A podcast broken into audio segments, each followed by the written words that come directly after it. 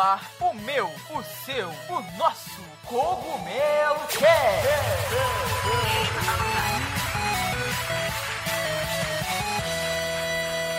Oh yeah, Mario Time! E aí pessoal, tudo bem com vocês? Aqui quem tá falando é o Toad, da Casa do Cogumelo.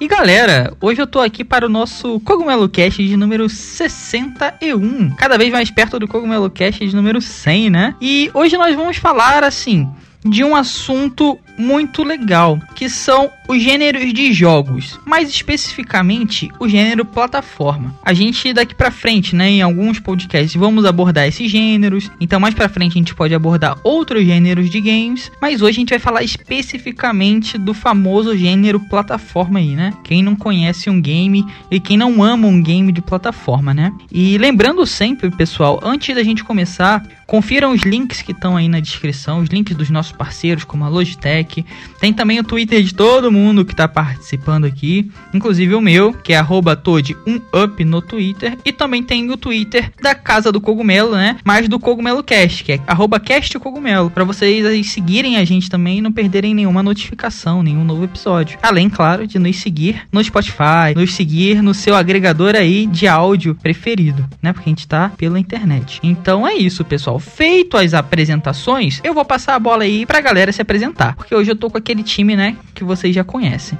Então eu vou deixar aí que eles se apresentem. Se apresentem aí, pessoal. Alô, alô, pessoal. Aqui quem fala é o Beto. Charge malfunction. Sejam bem-vindos a mais esse cast. E se o século 21 fosse um jogo de plataforma, 2020 e 2021 são os piores níveis dele. Boa noite, bom dia, boa tarde, boa noite, pessoal. Luiz Aoki aqui. Bang, bang. Arroba Luiz Aoki no Twitter. E estou doente, mas presente. Oi, pessoal, tudo bem com vocês? Então vamos para esse cast que vai ser muito legal. A gente vai falar de muito jogo bom e jogos ruins também. E esse cast promete, hein? Tropas liberadas. Então é isso aí, pessoal. Em ritmo de plataforma, que a gente vai começar o nosso Cogumelo Cast de número 61. Se aconcheguem na cadeira e bora lá. Here we go! E pessoal, como nós estamos em um podcast, eu espero que vocês estejam nos escutando com qualidade. E falando em qualidade, não se esqueçam dos nossos parceiros da Logitech, que tem os melhores headsets com os melhores microfones e conforto que vocês podem encontrar. O link da Logitech está aqui na descrição, independente de onde você esteja nos escutando. Eles têm sempre os melhores headsets, mais completos e com, claro, o melhor custo-benefício. Então, não se esqueçam de conferir o site da Logitech para encontrar os melhores produtos.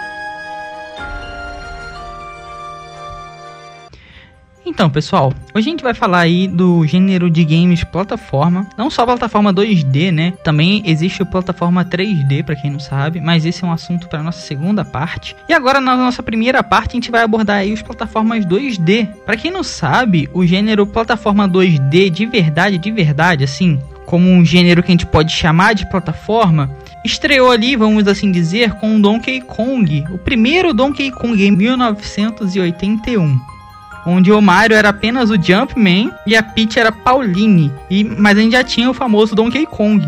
Então foi ali assim que começou, vamos assim dizer, o gênero de plataforma, né? Abriram-se as portas para as plataformas no mundo. Depois disso, a gente só veio evoluindo nesse gênero, né? A gente teve o Super Mario Bros, que aí marcou assim, né? Assim que se faz uma plataforma. Basicamente foi escrito dessa forma. Ali que criou o padrão para os games plataforma que a gente usa até hoje, basicamente. Inimigos, itens no cenário, a, o jogo linear, né? Da forma que ele tem que ser. Então, o Super Mario Bros botou um ponto, né, bem específico na história dos plataformas. Depois a gente teve Sonic, que era uma evolução, né, um pouco diferente aí, o Sonic super rápido, várias fases diferentes, mas era um plataforma. Tivemos outros jogos até do Donkey Kong, é, e assim por diante. Tivemos muitos jogos famosos de 2D. Então, eu queria saber de vocês aí, pessoal. Primeiro, é, sobre a experiência de vocês com jogos de plataforma. Tem algum jogo de plataforma preferido, assim, que vocês carregam no coração? É, bom, as minhas lembranças com jogos de plataforma são muito voltadas ao Mario, justamente porque o primeiro console que eu tive contato foi um Nintendinho. E os meus pais, né, eles compraram antes de eu nascer, enfim, e o Mario já vinha junto. E aí, nessa época, eu, eles compravam pouquíssimos cartuchos, então eu joguei e rejoguei Mario muitas e muitas vezes. Então é uma lembrança muito forte que eu tenho de Mario, mas eu não tiro mérito de outros, né? Sonic, eh, Metroid, Mega Man. Eu joguei mais velho, né? Joguei mais pra conhecer, pra experimentar. São maravilhosos também. Eu sou um fã velho de Metroid, eu demorei anos pra gostar da franquia, mas lembranças mesmo assim que eu tenho com carinho, com certeza o primeiro Super Mario Bros. É, eu tô com o Beto porque foi o primeiro jogo também que eu, que eu joguei, foi a minha entrada, assim. E tem um outro que não é muito conhecido, mas que eu gosto bastante, que é Speed Gonzales. Não sei quem já jogou, mas, cara, tem um- uma coisa, tipo, no coração com Speed Gonzales e é muito legal o jogo. Me, tra- me traz uma nostalgia muito grande. Speed Gonzalez é o ligeirinho, né? Sim. Aham. Eu lembro desse jogo também. Acho que eu joguei tipo em época de locadora, alguma coisa assim. Mas Exatamente. Eu, pe- eu pegava fita, eu não tinha fita, então eu tinha que alugar, né, na, na locadora que tinha na esquina de casa. Uhum. Quem nunca, né? Tempos, né? Bons tempos. É, eu tenho lembranças, acho que assim, o jogo mais antigo que eu joguei foi Sonic, porque eu tinha o Master System que vinha com Sonic já na memória, né? Então eu joguei bastante ele, só que as minhas lembranças mais é, carinhosas assim são com Mario também. Meu pai, ele voltou do Japão quando eu era pequeno. Ele já trouxe um Super Famicom e ele trouxe tanto o Super Mario World quanto o Super Mario All Stars, que tinha os remasters lá, né? Que nem a gente nem chamava de remaster na época, mas tinha lá do Super Mario Bros, do Bros 2, que é aquele Doki Doki Panic, né? E do Super Mario Bros 3 também. Então eu joguei muito esses, mas eu sempre gostei muito mais do Super Mario World. Acho que o gráfico dele, ter aquela peninha, eu achava demais voar com a peninha. Então é- tá muito ligado, igual o Beto falou, as minhas memórias com a franquia Mario. É, eu acho que eu também, cara. O Super Mario World até hoje ele é meu jogo favorito da vida, né? E tudo ali, cores, música, jogabilidade, tinha os Yoshis coloridos, eu achava aquilo incrível. Cada Yoshi tinha o roxinho voava, o vermelho cuspia fogo, tinha vários Yoshis com habilidades. Então, eu, tipo, eu amava, amava de verdade. Aquele jogo era muito, muito bom. Tudo era muito. Nossa, aquilo ali pra mim é o padrão de perfeição, sabe? É o 10 barra 10 da vida. Mas assim, tiveram vários outros jogos, né? Acho que o Super Nintendo ele foi muito padrão plataforma, né? Naquela época, pelo menos, tinha muito jogo de plataforma. Que nem a Ju falou aí do, do ligeirinho, né? E faziam jogos de plataforma de qualquer coisa, basicamente. Eu lembro de um que eu achava muito bom, que chamava Metal Warriors. Você simplesmente tinha mechas, sabe aqueles robôzão gigantes? E você entrava neles e você voava, atirava, e ele era plataforma. Mas era muito. Cara, aquilo pra mim, eu, eu lembrando, era tipo. Perfeição, sabe? Gráfico, tudo era muito bom, porque, cara, você tava controlando um robô gigante, tinham vários mechas pra você controlar. Velho, aquilo era insano, era insano. E foi muito na época das locadoras também, né? Então a gente. Eu, eu esperava toda sexta-feira pra poder ir lá pegar um jogo, pra devolver na segunda-feira. E eu peguei esse jogo, nossa, várias e várias vezes. Então, assim, não, acho que não. Apesar de Mario, né, ser marcante pra todo mundo, eu acho que não, não foi só Mario, né? Mario abriu a porta ali, mas trouxe muitos outros games, né? Muito bons, assim, de plataforma também. Sim, eu acho que Mario marcou muito por ser Mario, né? Mas eu tava aqui lembrando daí dos jogos que, que eu pegava na locadora. Mickey to Donald Magical. Muito É, bom. como que é? é? Eu não sei, eu sei que era o 3. Cara, qu- quando você começa a jogar assim, é muito legal o jogo, o cenário, a jogabilidade. É, daí tinha a opção lá no primeiro você ganha um barril pro Donald, porque é o meu, o meu personagem preferido. Então, nossa, você ganhava o barril. Aí o Mickey ganhava uma de uma armadura, assim, que dava Uhum. um soco. Cara, eu acho que foi um dos melhores jogos também que eu joguei na minha vida. Não, e sem contar que era um jogo super bonito, né? Ele era muito bonito, é muito fantasia. Eu, eu me amarro. E Aladdin, vocês lembram de Aladdin? Caraca, eu amava Aladdin. Tinha a fase do tapete lá que você tava na caverna com a, com a onda de lava atrás de você. Caraca, era muito. O gráfico era. Eu lembro que o gráfico era muito bom, cara. pra mim, né, o Super Nintendo tinha gráficos incríveis. Eu ficava, cara, meu Deus, isso é lindo. E o jogo era tinha uma trilha magnífica, era divertido. Os jogos da Disney eram muito bons, né, de plataforma. Caramba. Eu lembro desse do, do Mickey que a Ju falou, que eu gostava de jogar multiplayer, né? Como ela falou, tinha a opção de jogar tanto com o Mickey quanto com o Donald. E aí cada um ficava com um jogador, eu jogava muito com meu irmão. Eu lembro que tinha umas roupinhas, você a mecânica do jogo era ficar trocando de roupinha, né? Tinha essa do, do cavaleiro, do, do barril, mas tinha de bombeiro também. Tinha um que era tipo um escalador, que tinha umas fases que você tinha que escalar umas árvores, era fantástico mesmo. Do Aladdin, eu não cheguei a jogar muito porque era difícil pra caramba, principalmente essa fase do tapete aí. Era impossível passar, cara. Você tinha que, que decorar tudo, as pedras caindo, a onda de lava chegando.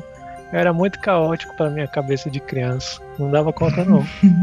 Cara, eu gostava muito do Aladdin. Eu lembro que tinha uma fase que é, é, bem depois dessa do tapete lá pro final, que eram várias cabeças do gênio, assim, elas eram as plataformas, elas iam para frente e pra trás, para frente e pra trás, você tinha que ir subindo, era, era realmente insano, mas era um jogo, nossa, cara, era muito bom, muito, porque na, naquela época não tinha aquela coisa de, hoje tem, né, você escolheu médio, difícil, fácil, era só aquilo, brother, e joga, vai lá jogar, nossa, eu gostava muito, do Mickey também era muito, muito bom, cara, muito, muito bom, os jogos da Disney, tinha Rei Leão também, a Disney Disney fez vários jogos de plataforma, né? E todos eu acho bem, bem bons, né? Nossa, vocês estão falando agora de jogo antigo, tá me vindo na memória, mas eu não tô sabendo, é, sabe, tipo, visualizar 100%, mas era um jogo dos Looney Tunes, acho que era pra Super Nintendo também. Nossa. Não lembro se era do Pernalonga ou só dos Looney Tunes, mas eu lembro que tinha vários níveis, tipo escadas, assim, era uma plataforma bem, nossa, visualmente falando assim, cheio de coisa, mas era muito bonito, sabe? Era, era Looney Tunes, é... mas o nome não era bem Looney Tunes, era era. Era alguma coisa do Pernalonga, não era? Nossa, não sei. Tá me dando muita aflição, porque assim, vocês começaram a falar, começou a me vir imagens, assim. Então eu tenho uns flashes desse jogo, mas eu espero que ele exista, né? Que não seja um surto, mas era alguma coisa assim de Super Nintendo. Existe, eu joguei também. Você jogava com perninha, não era nem com perna longa. Eu lembro que você segurava um botão pra ele correr, e aí tinha uma. Acho que era uma biblioteca, alguma coisa, tinha uma plataforma que você tinha que ir correndo em velocidade máxima e pulando. E eu nunca conseguia passar também. Eu acho que eu, acho que eu não era muito bom em jogos naquela época. Dei um Google aqui, é, o que eu achei que eu acho que é que eu joguei também, mas muito pouco, é Tiny Toon Adventures, Busters, Busts Lose. Dá uma olhada aí, Beto. Nossa, vou até pesquisar também, peraí. Eu acho que esse eu joguei também, mas eu não acho que ele era de plataforma. Porque eu lembro que eu joguei um que você tinha o Tais. Looney Tunes é, é algo desse tipo. Eu também tô dando um Google aqui. É isso. Cara, você tinha o Tais, você tinha que ir correndo com o Tais e tinha tempo. Cara, era muito insano. Mas não cheguei a jogar esse que o Beto tá falando, cara. Até porque esse daqui é diferente, é um pouco diferente. Mas caraca, incrível. É muito bom relembrar, assim, os jogos Sim. mais antigos, né? E... Então, é. puxando da memória aqui aqui tem um que eu não sei se é muito conhecido, porque acho que ele só tem em japonês, que meu pai trouxe de lá, que é Gambare Goemon. Já ouviram falar? É Ai. The Legend of Mystical Ninja. Nossa, não. Não? De nome assim, não tô, não tô lembrando, não. não. É o jogo mais bonito do Super Nintendo. Isso eu posso cravar aqui, que na minha opinião é o jogo mais bonito. Qual Ele... é o nome? Oi? Qual é o nome? Gambare Goemon 2 você colocar Gambare Goemon 2 no, no YouTube, aparece aí. E se, tava tudo em japonês, eu não entendia nada, né? Mas eu pesquisei aqui no, na Wikipedia, né? Parece que é a história de um cara que tá. Seus personagens estão lutando contra a dominação imperialista americana, assim, do Japão. Caramba! e aí você, você controlava um personagem. Você tinha três personagens para escolher: o Goemon, que é meio que uma figura mitológica lá, né? Então ele aparece sempre. E o ataque dele, ele usa um cachimbo assim para bater. E aí você, luta contra uns, uns coelhinhos robôs com roupa de samurai assim. E aí às vezes aparece um gatinho, assim, um item de gatinho pulando, quando você pega, é tipo power up. E aí seu cachimbo fica maior e mais forte. E aí tem outro personagem que usa. que tem aquele lenço amarrado no nariz, que é meio estereótipo de ladrão no Japão também. E aí o ataque dele é um leque e uma outra terceira robozinha que fica jogando umas kunaizinhas. Nossa, eu joguei muito, era meu jogo favorito pra jogar com meu irmão. Eu lembro desse jogo, cara, porque agora eu tô vendo aqui o personagem principal, eu só não lembrava que o nome era isso. Mas eu lembro desse jogo, eu lembro do personagem, mas eu nunca cheguei a jogar, eu conheci ele depois de adulto, né? Não foi um jogo que eu tive. Talvez eu acho que você possa ter tido a experiência porque, né, seu pai trouxe para você, mas aqui mesmo Sim. eu nunca nunca tive experiência de jogar ele. Mas algo que vale ressaltar, né, que é, vários desses jogos que a gente tá falando, eles eram, não sei o que, vocês acham, mas eu achava todos muito bonitos e muito bem feitos. É, isso a gente tá falando de anos 90, né? Vamos botar aí mais de 20 anos, sem querer entregar nossa idade, mais de 20 anos atrás. E eram todos muito bem feitos, né? Eu não me lembro de ter um jogo desse que eu achava ruim. Eu acho que se eu jogar hoje em dia, não sei vocês, mas se eu jogar hoje em dia, eu acho que ainda vou me divertir, sabe? Que nem acontece com o Mario e alguns outros jogos. Então era tudo muito bem feito, né? Os jogos da Disney, assim, eu jogo até hoje no Super Nintendo. Sim. Eu tenho Donald Duck, é, Donald in the Magic Cap, tenho o Magical 3, que é o com o Mickey. É, que mais que eu tenho? Da Disney, eu tenho mais algumas fitas ali. E eu, nossa, se você falar, você quer jogar um Switch ou um Super Nintendo? Eu vou jogar as fitas do Super Nintendo, cara. Nossa, muito isso. Eu acho que assim, é, o Switch ele tem tudo para ser um novo Super Nintendo, sabe? Mas ele nunca vai superar o Super Nintendo. Eu acho que nenhum console vai, né? Sei lá, tá muito no coração. Tinham coisas muito marcantes. E são jogos atemporais, né? Que a gente pode sentar e jogar de novo não fica velho, não fica ruim. E naquela época também, pessoal, é, todo mundo sabe, né? Ou já ouviu falar da famosa guerra que existia, né? Ali que foi com o Sonic. A Nintendo, ela era praticamente dona do mercado de jogos, né? Monopolizava legal. E chegou a SEGA batendo de frente com o ouriço estiloso, super veloz, lançando aí a concorrência para Nintendo, né? A gente sabe que eles não conseguiram vencer, mas foi uma boa concorrência. É, o que, vocês acham dessa, desse início da guerra de consoles aí, do Sonic que apareceu? Tem muita gente que gosta mais do Sonic do que do Mario. O que vocês acham aí desse início da guerra dos consoles? Ó, eu acho que é o seguinte, uh, a gente falou bastante aqui do Nintendinho, né, do Super Nintendo e tal, e eu acho que o Nintendinho em si, ele foi ótimo pro mercado, porque ele estabeleceu o gênero de plataforma, basicamente, né. Uh, o que mudava, na verdade, qual franquia você consumia, era o cartucho que você comprava, né, o cartucho que você tinha acesso, enfim. Muita gente acabou tendo acesso ao Super Mario Bros, porque, se eu não me engano, uma época ele começou a vir junto com o console e tal, e aí o Mario tem o tamanho que tem, enfim, por isso e por outros N fatores, né? Só que a concorrência, quando chegou um outro console, aí começou aquela tretinha, né? Aquela briga de qual console você tem em casa e por quê. E aí a galera, na verdade, não, acho que não defendia nem os mascotes, e sim a decisão de compra, sabe? Ficava um negócio meio, não, eu comprei o, o, o Nintendo, o, o NES, né? O Nintendinho e vou defender ele. Então o Mario é melhor. Não, o Sonic é mais rápido. Eu comprei um Mega Drive, então vai ter que ser Sonic e tal. E eu acho que foi uma briga saudável por muitos anos e ela começou a se perder em um certo momento. Ela começou a ficar confusa. É, na verdade, não tem essa de você ter um lado, né? Mas acabava tendo, porque muitas pessoas, aliás, 99%, sei lá, tinham só um console, né? Então você tinha que defender com unhas e dentes. Mas aí essa briga começou a ficar mais idiota no futuro, né? Com PlayStation, Xbox e tal. Mas acho que foi uma concorrência saudável. Acho que fez os dois evoluírem, sabe? Um olhando pro que o outro faz e querendo ser sua própria melhor versão. É, tem um livro que é A Guerra dos Consoles, Sega, uhum. Nintendo e a Batalha que definiu uma geração. É, eu li e é muito bom, assim, você vê que foi uma guerra saudável mesmo porque eram dois personagens maravilhosos, né, de duas grandes empresas na época, e eles não ficavam nessa rixinha igual o Beto falou que agora tem essa briga meio idiota aí de, de, consoles, né? Isso mais dos fãs, no caso. E mas na época foi bem saudável, é, até entre os fãs mesmo. Quem, quem defendia um defendia com unhas e dentes, né? Não, é o Mario, o Mario é o melhor, o Mario é o melhor, e o outro não, o Sonic é o melhor, mas porque não tinha a oportunidade de jogar os dois, como o Beto falou, né? É, você só tinha um dos consoles e tinha que defendê-lo. Era justamente isso, né? Você era o que você tinha, então o que você tinha tinha que ser o melhor. Naquela época a gente tem que lembrar que não tinha internet, nem nada assim, para você pesquisar antes de comprar, saber que jogo estava saindo. Ainda mais do Brasil, que chegava tudo atrasado, ainda chega tudo atrasado. Além disso, se você quisesse informar, ia ter que esperar a revista, que ia chegar, sei lá, um mês, dois meses depois de, do jogo é, ser lançado. Então era um momento bem diferente e eu acho que também é, impulsionou muito assim todo esse mercado nessa rixa. É meio que padrão anime, assim, que você tem o seu rival, que puxa o melhor que você tem. E, e acho que foi mais ou menos isso que aconteceu com a Nintendo e com a SEGA.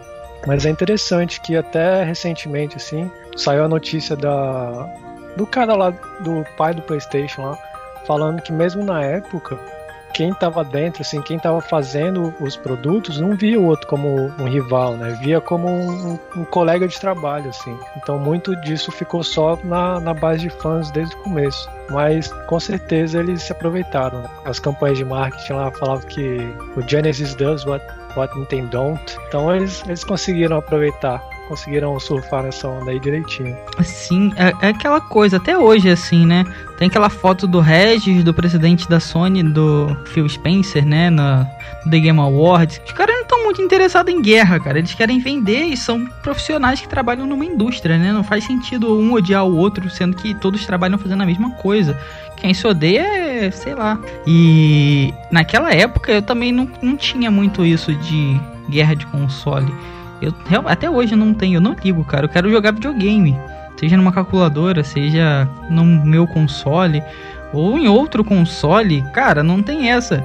Imagina, alguém te chama para você jogar alguma coisa e você fala, tipo, não, não posso, porque eu sou da Nintendo, não jogo outras coisas. Tipo, mano, vai perder muita muita coisa, muito jogo bom. É, então não, nunca tive muito disso. Eu sempre queria jogar videogame. Eu tinha um Super Nintendo. Eu tive um, um, Super Nintendo só por 15 anos. Então eu tive tinha que dar meu jeito de jogar outras coisas, né? Jogar PS1, jogar até o Mega Drive na época. Então eu sempre gostei bastante. Tinha tinha, mas eu acho que eu não percebia tanto que isso existia, sabe? Naquela época, pelo menos não. Eu acho que a gente estava, pelo menos como criança, muito mais interessado em jogar do que discutir qual que é melhor, qual que tem mais pixels ou menos pixels. Eu lembro que. É, lembro não, né? Mas eu sei que quando a SEGA veio, muita coisa no mercado melhorou, por exemplo, porque a Nintendo realmente ela monopolizava de uma forma bem ruim os, os, os jogos, porque só tinha ela, né? Então ela ditava as regras ali do jogo. Então quando a SEGA veio, foi um equilíbrio na balança, sabe?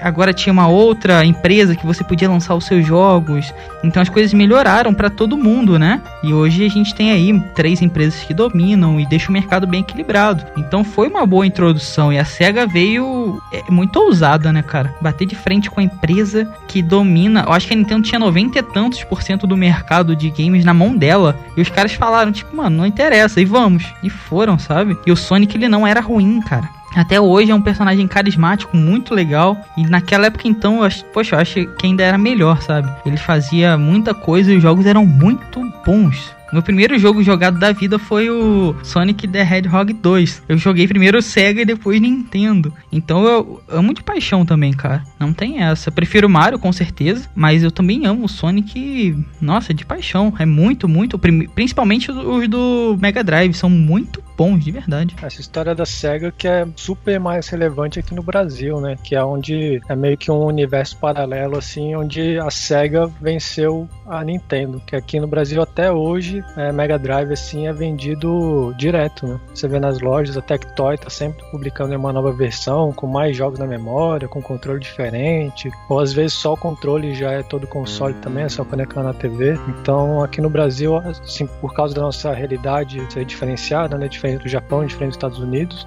o, o, Mega Drive ainda é uma realidade. Mas jogando um pouquinho de gasolina na fogueira, assim, eu não acho que Sonic era tão bom assim, não. Eu acho que era porque era o que tinha, sabe? Ele era competente e tudo, mas ele tinha umas falhas muito grandes, assim. Tanto que se você for jogar hoje um Super Mario, você consegue jogar. Não sei se também se a nostalgia fala mais alto, né? Mas Super Mario World, Super Mario 3, assim, são super jogáveis. Já Sonic eu não consigo voltar de jeito nenhum, assim. É uma coisa que ficou meio enquadrada, assim, naquela época, na minha opinião. Eu acho que que assim, não, eu não via falhas. Eu acho que o Sonic é um pouco mais difícil. É, por exemplo, é, tem muita gente que não considera o Super Mario World, que é o meu Mario favorito, bom, porque ele é fácil. Muita, muita gente não, não gosta dele por conta da facilidade. Eu já amo por conta da facilidade, ser só um jogo de passar tempo mesmo. Mesma coisa com o 3. Então tem muita gente que não gosta pela facilidade tudo mais, a gameplay mais simplificada. Já o Sonic eu achava meio insano, cara. Você bater numa mola, acabou. Você foi no espinho, você não viu, morreu. E volta tudo. Então, é, tem, a,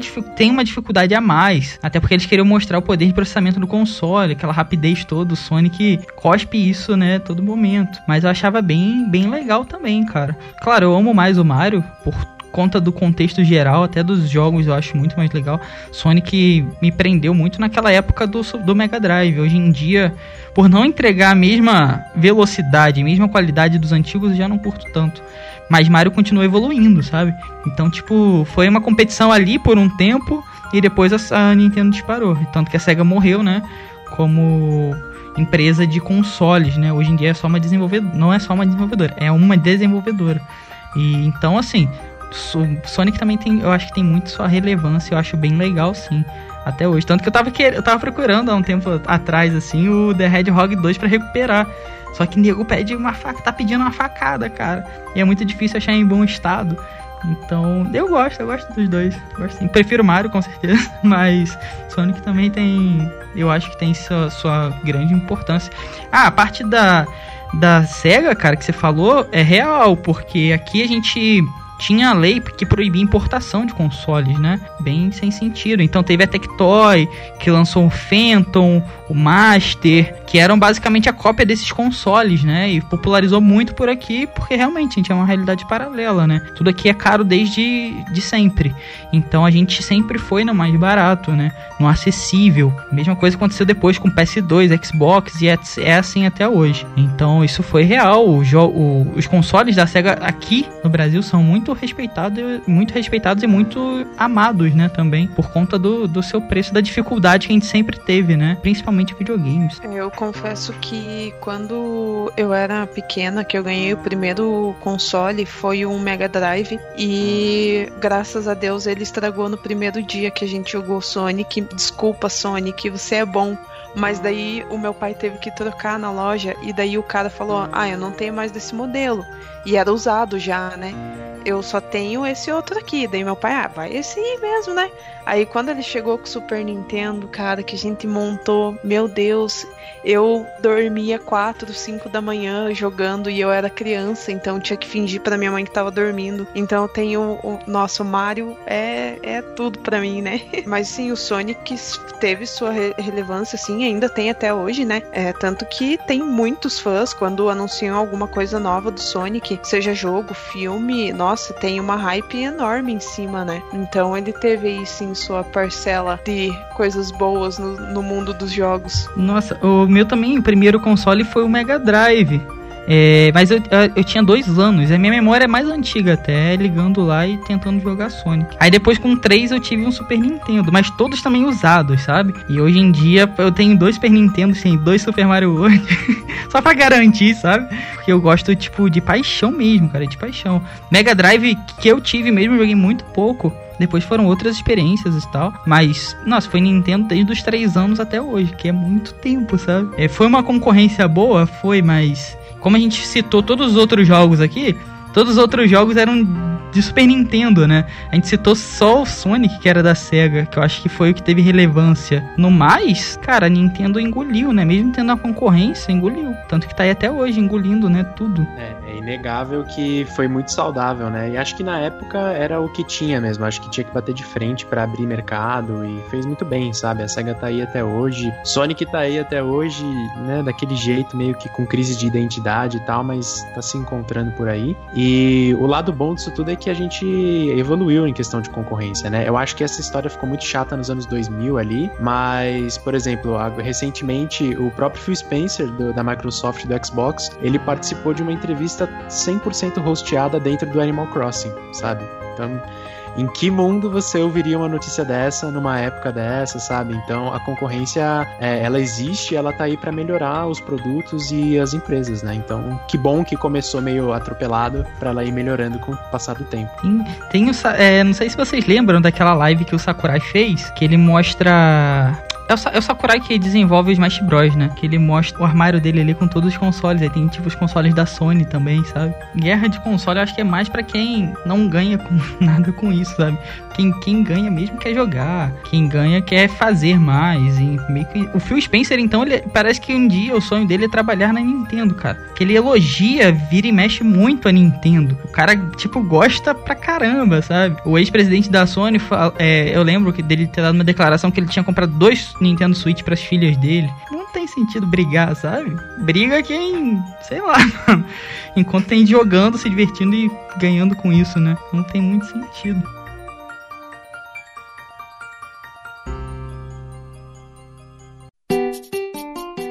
Do you speak English? No? Calma.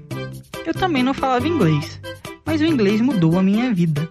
E graças a Docs English Course, eu pude viver experiências incríveis por conta do inglês.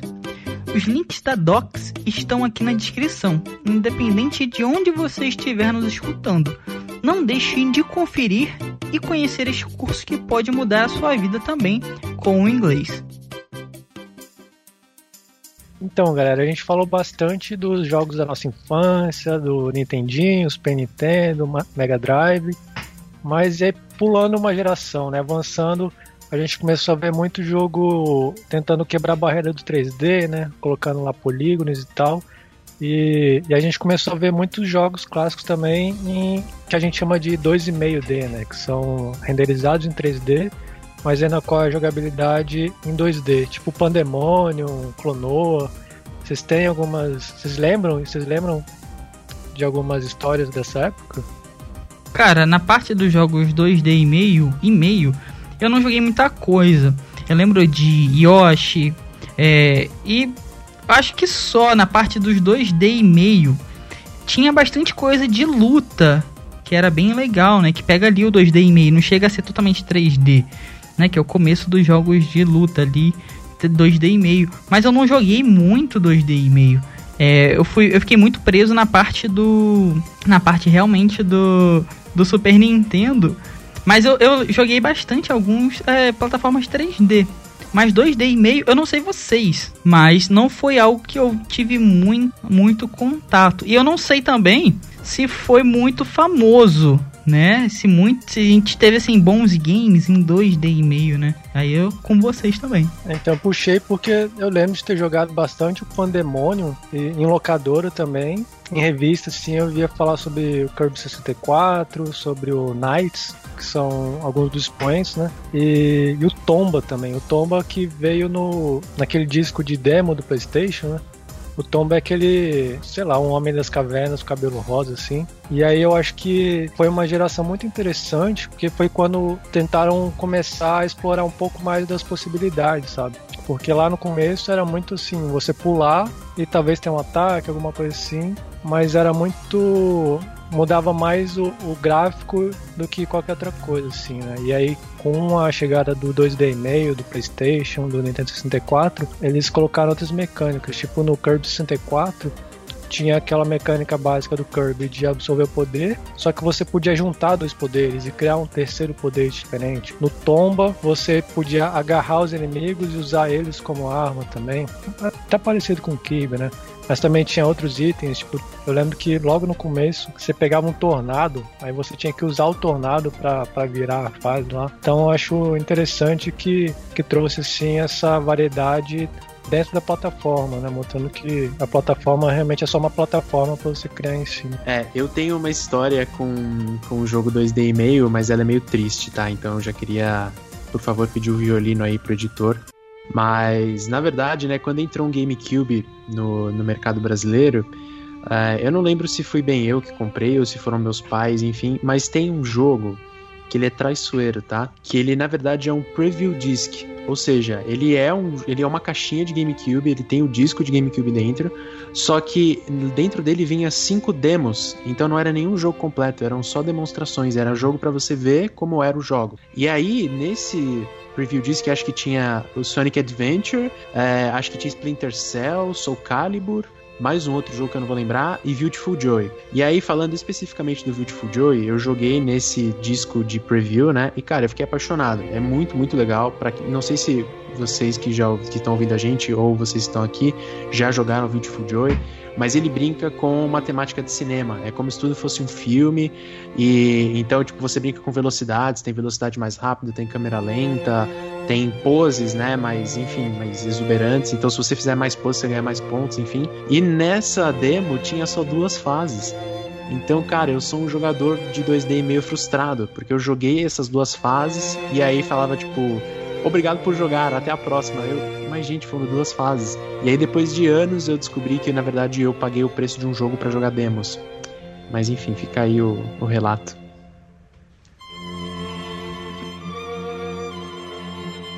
Meu, que sacanagem, hein? Isso é triste, era melhor não ter jogado. Sim, é trauma que chama, né? Nunca mais o cara tentou jogar um Beautiful Joy, né? Ficou traumatizado, cara. Então, é tipo assim, naquela época tinha muito esses CDs demos, né? Jogos demo. Tinha. Não assim pro GameCube. Que foi até um console bem raro, né? Eu vi uma vez ou duas vezes quando era menor o GameCube. Era meio. Meio não, era bem raro não foi muito popular na época do PS2, né?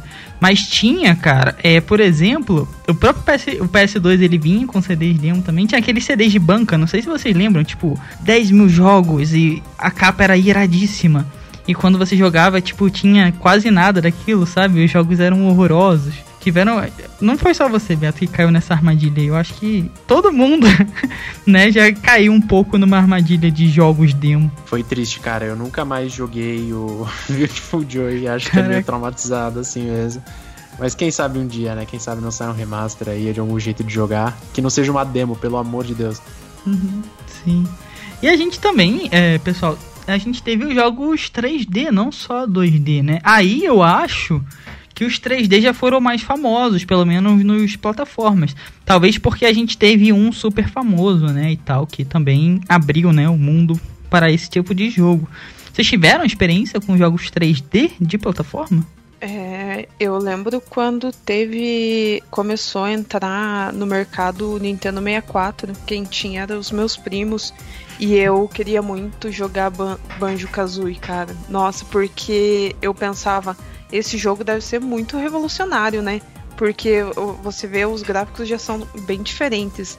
Só que me davam uma puta dor de cabeça. Sério, eu queria muito jogar, porque foi bem. A gente sempre acostumado a jogar 2D, 2D, 2D, e eu não sei o qual que é o bug que eu tenho no, no meu corpo que é, quando começou essa migração ali pro Nintendo 64, que começaram a surgir os jogos de plataforma 3D eu, eu jogava, mas eu ficava com muita dor de cabeça, tipo, todo o tempo, assim. Então eu jogava na força do ódio, assim, né? Porque eu queria jogar, mas ao mesmo tempo eu tinha dor de cabeça. Isso foi passando com o tempo, mas eu joguei bastante Mario 64, Banjo Kazooie, é, Crash, Bandicoot. Eu acho que só, não, não teve muitos, assim. Então, eu lembro do Nintendo 64, cara que eu também não tive, né? Eu tenho agora, beleza, mas na época não tinha. Eu lembro que onde eu cortava cabelo tinha um Nintendo 64 daquele edição sabores, sabe? Que eu acho que era o Kiwi, que ele era azul, transparente. Cara, aquilo ali parecia uma peça de tesouro.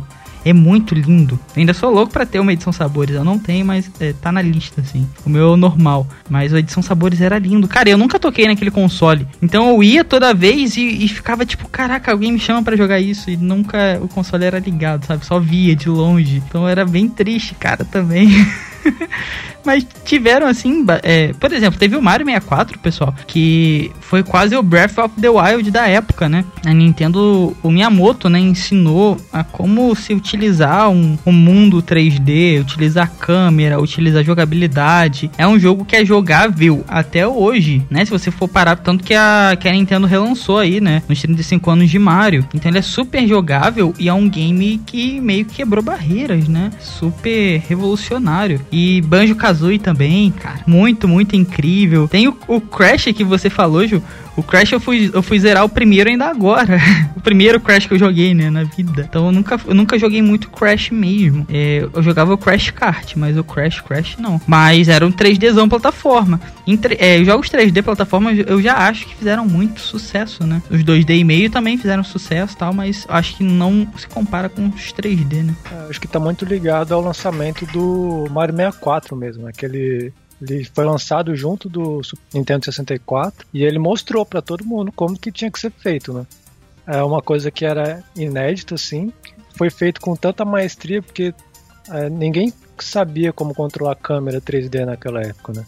Então ele faz uma coisa mais ou menos guiada, mas ao mesmo tempo você tem uma liberdade para usar os botões C ali e virar um pouco a câmera, colocar mais perto, mais longe. E é muito doido assim, que era uma tecnologia tão diferente, assim, tão além do que eu podia esperar, que eu lembro de eu criancinha, assim, vendo a vitrine da loja, lendo nas revistas que o Nintendo 64 estava chegando, e eu vi aquele botão analógico no meio, naquele tridente, né, que é o controle do, do 64, eu falava, meu irmão, olha, tá vendo esse pulo mais alto que o Mario tá dando? Então, vai ser esse botão gigante no meio. Eu pensava que era só um botão mesmo de apertar, porque para mim não existia analógico, né? Então, implementar isso, e aí também é, é um elogio, uma observação aí pra Nintendo, que ela faz todo o hardware dela pensando no seu jogo principal, né? Sem, sem aquele controle, sem controles analógicos, não seria possível, né? Ou, ou, pelo menos não faria tanto sucesso o Mario 64. É, mas continuando aí nos plataformas 3D, no PlayStation também tiveram vários icônicos, né? Teve o Gex, que ele também fez esse salto do 2D para 3D. É, 3D acho que era o Gex Enter the Gecko, teve o Croc, teve o Spyro, Spyro que teve o remaster agora, remake, né, recentemente. Então é um gênero que é também muito ligado à nostalgia, acho que mais até que os 2D, ele fica ligado assim a essa geração, porque não se vê muito mais lançar, né, hoje em dia plataformas 3D. O último que eu consigo pensar assim é o Yuka Ukulele, que é o pessoal da Rare que, que trouxe de volta também, mas não a gente não vê tanto assim, né? Tipo, nesse último ano, será que teve algum que eu tô deixando passar? Não, acho que 3D é isso mesmo, cara. Eu tava até rejogando o Yooka-Laylee algum tempo atrás. É bem legal e é do pessoal, né, que, que do time que criou o Banjo-Kazooie, né? Ele é quase uma sequência ali também. Tem nome de instrumentos musicais, dois personagens. É bem referenciado mesmo. E é bem legal. Bem, bem legal. Tem sequência dele já, né? Tem a segunda versão. O game quebrou recorde em financiamento coletivo, né? Eu acho que conseguiu um milhão em um dia. Tem uma história assim. Então é tipo, é bem legal mesmo. Mas a gente não tem realmente mais, né? Muitos jogos. Porque hoje tem o sandbox, tem os jogos de mundo aberto, tem vários outros gêneros é realmente pouco explorado. Eu, eu acho que fica parecendo um gênero saudosista, né? Muito para quem jogou do que para quem ainda vai jogar. Então a gente conhece fica muito mais fácil de aceitar e de já estar tá preparado para essa experiência, né? E você falou do controle do Nintendo 64, cara. Eu achava aquilo horroroso. Eu não, não, nunca tive coordenação suficiente para jogar bem naquele controle. O analógico que a Nintendo introduziu foi realmente revolucionário. Tanto que a, a o primeiro modelo do PS1 era sem analógico. Depois a, Sony relançou o console, uma segunda versão né, do console com analógico, porque a Nintendo introduziu o analógico e abre várias possibilidades, né, é, para desenvolvimento, para câmera, para exploração. Então é muito, muito realmente bom e importante, né, e funcionava muito bem com os jogos da Nintendo. Todos ali do do 64 utilizavam bem, foi realmente bem, bem inovador. Mas quanto aos jogos, cara, é, eu acho que Mario 64, pelo menos para mim foi o mais marcante, né? É, na questão do plataforma 3D, né? É, tem um que é muito bom, que é o Galaxy, né? Ele é um jogo de, é um jogo de plataforma 3D, o 1 e o 2. Ele não chega a ser tipo Odyssey, né? Que é um sandbox assim. Mas tem o Galaxy que eu acho, posso estar esquecendo de algum outro, que é o último grande é, plataforma 3D que a gente ficou, uau, meu Deus, isso é incrível. Depois disso eu acho que a gente não teve nenhum. Ah, teve o 3D World, é, mas não chega a ser como o Galaxy. Mas eu acho que o Galaxy, assim, é o, foi o último super grande, né? 3D. Não sei se vocês lembram de outro. Eu acho que essa história do ukulele aí é bem marcante mesmo, né? Porque teve o, esse primeiro ukulele que você falou, que é trazendo toda essa esse histórico do banjo aí, mas aí, apesar dele ser bastante competente, ele não fez tanto sucesso, tanto que a sequência ele voltou pro 2D, né? Ele puxa mais pro Donkey Kong Country do que pro, pro Mario 64. E fez muito mais sucesso também. Então acho que isso meio que, que mostra. É, Acho que, acho que o Mario também pode ser um pouco culpado disso, porque ele faz tão bem isso que não dá espaço pros outros, né? Sim, perfeito, cara. É bem, bem isso mesmo. E é aquilo que a gente tava falando, né? O 2D é meio que um gênero universal. Muitas desenvolvedoras indies, por exemplo, é, o seu jogo ali de estreia é uma plataforma 2D, geralmente. Sei lá, bota aí muitos dos casos, uns 90, 80 e poucos por cento, é assim que os desenvolvedores começam. É um gênero, para mim é o gênero perfeito. Ele é universal, dá para você ter uma narrativa boa, gráfico legal, jogabilidade legal. Se a gente for puxar aí, a gente citou vários jogos diferentes um do outro de plataforma 2D. Então acho que o que é, fica muito, muito bom, né? O 3D também é legal, com certeza, mas eu acho que envolve muito mais coisa, né? Você tem que ser muito, muito bom. O 2D eu acho que já é mais, né, mais não mais fácil, mas já é mais fácil do jogador entender, pelo menos. Então por isso que eu acho que dá tanto certo. É, a proposta, ela é muito antiga, né? Apesar dela ir sempre se reformulando. Que nem você falou, né? Quando você comentou do Mario Galaxy, eu acho que foi realmente o último uau, sabe? Porque a gente teve jogos maiores, né? E com outras propostas, tipo o 3D World mesmo, até o próprio Mario Odyssey. Mas a proposta de você virar o gênero de ponta cabeça, literalmente, né? Com a gravidade e tal, que nem Mario Galaxy fez, eu acho que foi um marco muito, muito forte forte e não foi repetido ainda, por mais que tenham muitas plataformas ótimas que saíram depois. Uh, o último que realmente virou uh, o gênero do avesso foi o Galaxy, aí há mais de 13 anos atrás. Eu tô vendo aqui na, na página da Steam de plataformas 3D e Fall Guys aparece. Vocês consideram Fall Guys como plataforma 3D? Sim, sim, eu considero. É bem. É... Olimpíadas do Faustão, mas ele é uma plataforma 3D. Tem as plataformas. É, você só corre e pula, né? É, tem é. as plataformas ali, você corre e pula, tem os obstáculos. Tem mais 60 pessoas junto com você, que é muito louco. Mas é uma plataforma 3D. É, quando se fala em Fall Guys, a primeira, o primeiro gênero que vem na minha cabeça é Battle Royale, né? Total. Mas se você for ver, não deixa de ser uma plataforma com um monte de gente jogando junto, né? É, ele é quase um Battle Royale diferente, né, cara? Porque todos os outros são padronizados, tem aquela, aquela redoma que vai fechando, né? Tiro, geralmente, tem itens. Ele é um pouco diferente porque todo mundo tá se, meio que se destruindo, né? Tem que um ganhar do outro. Mas na real ele é muito plataformazão 3D mesmo, né? E que é bem legal é, foi bom aí relembrar, porque tava passando batido, né? Eu também não, não, não boto ele assim como plataforma 3D. Sabe? Pra mim é várias outras coisas e plataforma 3D. Sim, e se você for pegar a sacada de Fall Guys, eles mandaram muito bem, né? Porque, por exemplo, vai pegar o, o caso do New Super Mario Bros. Wii, eles introduziram o multiplayer, né, na plataforma. 2D e meio, né, nesse caso. E, meu, era terrível, era caótico, tipo, você atrapalhava mais a pessoa do que ajudava, então a jogatina era péssima. E aí o Fall Guys usou o caos ao favor dele, né? Então a gente gosta de ver os feijõezinhos se esbarrando, a gente até prefere que seja caótica a partida. Então foi um tiro bem certeiro se parar pra pensar, né? Ah, e lembrando, vocês estão escutando, tá rolando eu, ainda, né? Quando, enquanto vocês estão ouvindo aqui, eu acho que tá no finalzinho do sorteio de Fall Guys, pessoal. Tá na, na, na Season 4 aí, tá bem legal o jogo e tá rolando o sorteio. Vou deixar o link aqui também na, na descrição do cast para vocês poderem participar. É Fall Guys 0800 para vocês que estão ouvindo aí o podcast. E as regras são bem simples, sabe? Então participem aí, né, para poder ganhar, né, esse jogão. Bom, a gente já falou, a gente foi bem nostálgico aqui, né? A gente já conversou sobre as nossas experiências no passado, sobre o que marcou a gente, sobre jogos até que marcaram as gerações, enfim. Só que vamos falar um pouco do presente, né? Do agora e também do futuro. o que vem por aí, né? O que espera a gente e também o que tem sido agraciado nos consoles de hoje, né? Então eu queria ouvir um pouco de vocês, o que, que vocês têm jogado de plataforma atualmente ou recentemente e o que vocês esperam do gênero pro futuro. Então, cara, é, recentemente nos plataformas eu joguei o Crash. Eu, eu amo jogo de plataforma, tipo, de paixão, meu gênero favorito da vida. Eu fiquei é, meio que impressionado com o Crash 4. É, It's About Time. É, esse é o nome, né? Eu fiquei impressionado com o jogo. É, eu nunca tinha jogado um Crash e foi minha primeira experiência. É difícil, é, é bonito. É, cara, é muito bom. É muito bom. A, a, câmera, às vezes, dá vontade de você quebrar o console. E quando você passa, você se sente aliviado. Cara, eu achei. Nossa, eu realmente achei muito bom. Muito bom mesmo.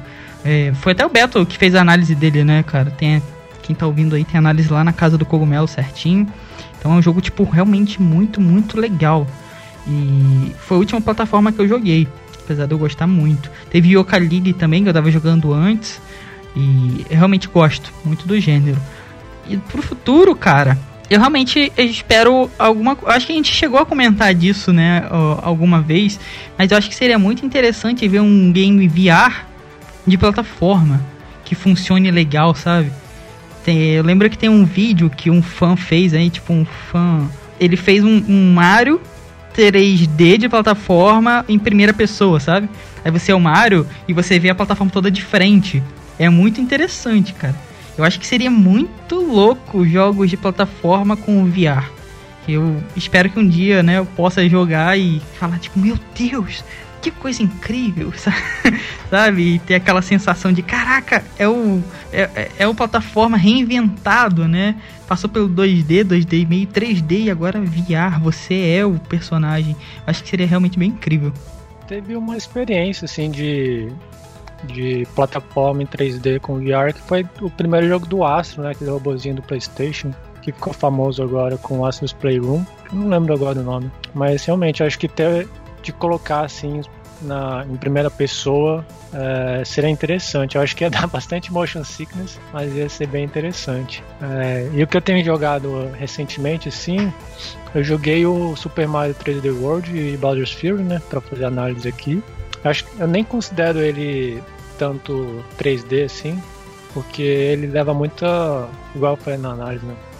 Tem muitas filosofias assim, de jogos 2D ainda, assim, então acho que ele puxa mais pro 2D, tirando o Bowser's Fury. Acho que nesse ano assim foi mais isso. Mais recentemente eu joguei também o Super Meat Boy.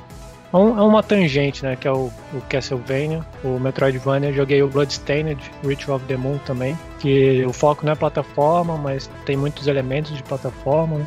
Acho que é isso. Acho que é um, é um gênero muito muito pontual, assim. Eu acho que eu, eu me canso, sabe? De, de jogar um pouco e tem que dar um tempo para recuperar e conseguir engajar em outro de novo. Acho que o, os últimos jogos que eu joguei de plataforma 3D foi Neck 2, é, a Hat in Time e Hat in Clank, que eles se encaixam até no gênero, assim. Eu gostei bastante. Eu acho que a Hat Clank. A Hat Clank. Não, foi a Hat Time um dos melhores jogos que eu joguei também. É bem legal, os gráficos, a história, é, jogabilidade. Depois disso eu não joguei mais nada. E eu acho que no futuro a gente tem, tem que pensar bem nesse, nesse estilo de jogo, porque é um estilo que o pessoal gosta, né? Ver o Toad aí viciado. Pouquinho. É, viciadão em jogo de plataforma. Então, eu acho que o pessoal tem que dar um, um foco maior até a gente vê muito jogo Metroidvania sendo lançado e tem alguns gêneros que estão sendo meio esquecidos, assim. É, não sei se eles têm algum algum propósito para a plataforma no futuro, é, no, no VR, esse tipo de coisa, mas eles deveriam dar um foco um pouquinho maior, sim, no, no, no estilo. É, os dois últimos jogos que eu joguei, eu compartilho do Toad e do Luiz, foram Crash 4 para fazer a review, inclusive indico vocês a lerem caso vocês não tenham jogado. E também o Mario 3D World, esse eu comprei mídia física. Uh, eu acho que ambos são desafios diferentes, né, nas suas propostas. Então o Crash 4, ele é maravilhosamente nostálgico e caótico. Enquanto o Mario já é mais voltado mesmo para uma vibe mais 2D, que nem o Luiz comentou. Eu gosto bastante dos dois, acho que os dois funcionam, só que falando de futuro, nenhum deles bebe de uma fonte nova, sabe? Os dois repetem fórmulas que já funcionaram no passado e que ficam bonitas visualmente, tem uma boa gameplay, mas o futuro, é, infelizmente, nada de novo, como a gente teve com Galaxy, por exemplo. A parte do VR, né, tem exatamente o jogo ali do robozinho, Astro, só que eu acho que não é aquilo ali ainda, sabe? Eu, eu não acho que aquilo tem que ser algo realmente diferente, que você fala assim, puta que pariu, eu nunca vi isso na minha vida, é isso aí. Sabe, que nem quando a gente viu o Mario 64, por exemplo, que a galera falou, tipo, puf, explodiu a cabeça. Falou, caraca, é isso? E o Mario também, o Mario Bros, tipo, caraca, é isso? Tem bloco invisível, meu Deus. Eu acho que tá faltando uma explosão de cabeça, sabe? Que a gente fala, fala, olha e fala, tipo, mano, olha, bato palma. Eu acho que é o que falta, né? Eu acho que pro VR em si falta isso no geral, não só de jogos de plataforma, falta todo tipo de jogo, que ainda é muito pouco explorado. Eu acho que a galera tá aprendendo muito a fazer, né? Mas, enfim, eu espero que realmente eu, eu não tinha no, é, não tinha muita noção de que eu só jogava plataforma. Por exemplo, meu celular aqui, eu tenho alguns joguinhos, todos plataforma. Os meus favoritos da vida são to todos plataforma. Eu amo. E, tipo, não são jogos iguais, pessoal. São jogos diferentes. Mecânica diferente, gráfico, tudo diferente. Só que com um gênero ali, né? Então, realmente, eu gosto muito. Eu fico muito, muito feliz de ver ele se reinventando, de verdade. Ver no futuro coisas diferentes. É tava pegando aqui a lista de jogos e eu vi que tem o Yoshi's Crafted World também, que eu peguei e tô, tô ah, beliscando boa. assim aos poucos. E é bom, ele cara? É bem interessante. Então, ele é bem simplesão, assim, sabe? É aquela máxima da Nintendo, né? é fácil de, de começar e difícil de, de ficar bom, assim, de platinar. Ah, Mas é interessante, sim. Mas eu acho que tudo isso que vocês falaram é um pouco inerente ao gênero, né? Porque você pensa, jogo de plataforma, o que, que é? Ah, é ir do ponto A até o ponto B sem, sem cair no buraco. Então ele é muito simples, assim, né? Fica difícil inovar. Aí quando você inova muito, você acaba caindo em outro gênero. Outros jogos aí que eu joguei recentemente para casa, teve aquele Olija, que é um cinematic platformer, uhum. né? um plataforma cinemático que bebe muito de Prince of Persia e tal. O próprio Bloodstained, que eu falei que é um, um Metroidvania, que também é meio que um desmembramento de plataforma. Então, é, sem, sem trocadilhos, mas o, o gênero plataforma acaba sendo uma plataforma para vários outros florescerem. É meio que. É, e que nem você deu os exemplos aí, cara. Tem algumas mesclas, né, com o gênero plataforma que a galera mescla roteiros é, diferenciados, roteiros complexos com plataforma. Então é um gênero que é o, é o feijão com arroz, eu, eu acho, sabe? É, você pode ter o jogo de plataforma e mesclar várias outras coisas. Você deu vários exemplos, a gente tem vários outros exemplos também. Então eu acho que é muito feijão com arroz o plataforma. Você pode fazer um, um jogo só de plataforma, mas você pode botar mecânicas diferentes, pode botar narrativas até complexas. Então eu acho. Tem um Blasphemous, por exemplo, ele é o Dark Souls de plataforma, saca? E ele é totalmente difícil ele realmente vem como um Dark Souls, só que ele é totalmente um jogo de plataforma. É muito legal. Então a galera até hoje lança esses tipos de jogos, né, de plataforma e mesclam outros gêneros, que eu acho que fica muito da hora também. Você falou de jogos mobile, eu lembrei também dos runners, né? Que são basicamente uma plataforma, só que que nunca acaba. É, são tipo, infinitos, né? É, tipo, teve o Canabout, acho que foi um dos primeiros, né? Tem aquele Temple Run, tem vários aí que fazem sucesso também e que são, são essencialmente assim um jogo de plataforma. Sim. Tem um muito bom, cara, mobile, que chama Octodash. Que foi desenvolvido por esse que vos falo aqui, né? Na Madpix. então, quem quiser, pessoal, dá um Google aí, Google Play, Octodash aí. Ele é um Infinity também, como o Luiz falou, né? Não acaba, mas é total plataforma, tem total inspiração, né? Em tudo que a gente falou por aqui hoje. E que eu acho que foram. Se você assim não curte jogo de plataforma, dá uma. Ouve esse cast com atenção. Que a gente falou muita coisa boa, citamos muitos jogos incríveis. Acho que já é uma biblioteca aí, né? Incrível, só de jogo de plataforma. Então é isso aí, pessoal. Chegamos ao final de mais um Cogumelo Cast, esse de número 61. E onde nós falamos aí, eu fiquei muito feliz porque é meu gênero favorito da vida, que são os jogos de plataforma. Falamos de muitos jogos, desde os 2D até os 2D e meio, chegamos no 3D e ainda previmos o futuro, certo? Então eu realmente espero que vocês tenham gostado e, né, espero também que os jogos de plataforma sejam um dos preferidos aí de vocês, né? Porque é um gênero muito, muito famoso. E relembrando sempre, pessoal, não se esqueçam de conferir os links da descrição, vai estar o Twitter de todo mundo aqui, o meu que é arroba up Vai estar o da casa também para você seguir no Twitter, que é cast, arroba castcogumelo. E também vai ter o link aí do nosso sorteio, para você que quer ganhar o Fall Guys aí, quem foi citado, né? Como um game de plataforma aí 3D.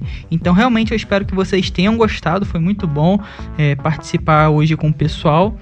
E realmente espero que vocês tenham gostado. Não deixem de nos seguir para não perder nenhum episódio. E eu já vou ficando por aqui, certo? Vou passar a bola aí pro pessoal se despedir. Mas até o próximo cast, pessoal. Valeu! É isso aí, pessoal. Espero que vocês tenham gostado desse papo. Espero que ele tenha te trazido boas memórias e vontade de jogar algum jogo que você talvez não tenha jogado. A gente fica por aqui. Muito obrigado por ter escutado a gente até aqui e até a próxima. Valeu. Charge beam malfunction. Luiz Ock, me despedindo. Arroba Luiz F. Ock no Twitter. E desde que eu comecei a gravar, meu backlog só aumenta. É impressionante. Bang, bang. É isso, pessoal. Ju se despedindo aqui. Espero que vocês tenham gostado. A gente se empolga muito quando começa a falar de jogos antigos, porque marcou muito todo mundo aqui. E eu espero que vocês curtam bastante. E é isso aí. Até uma próxima. Tropas liberadas.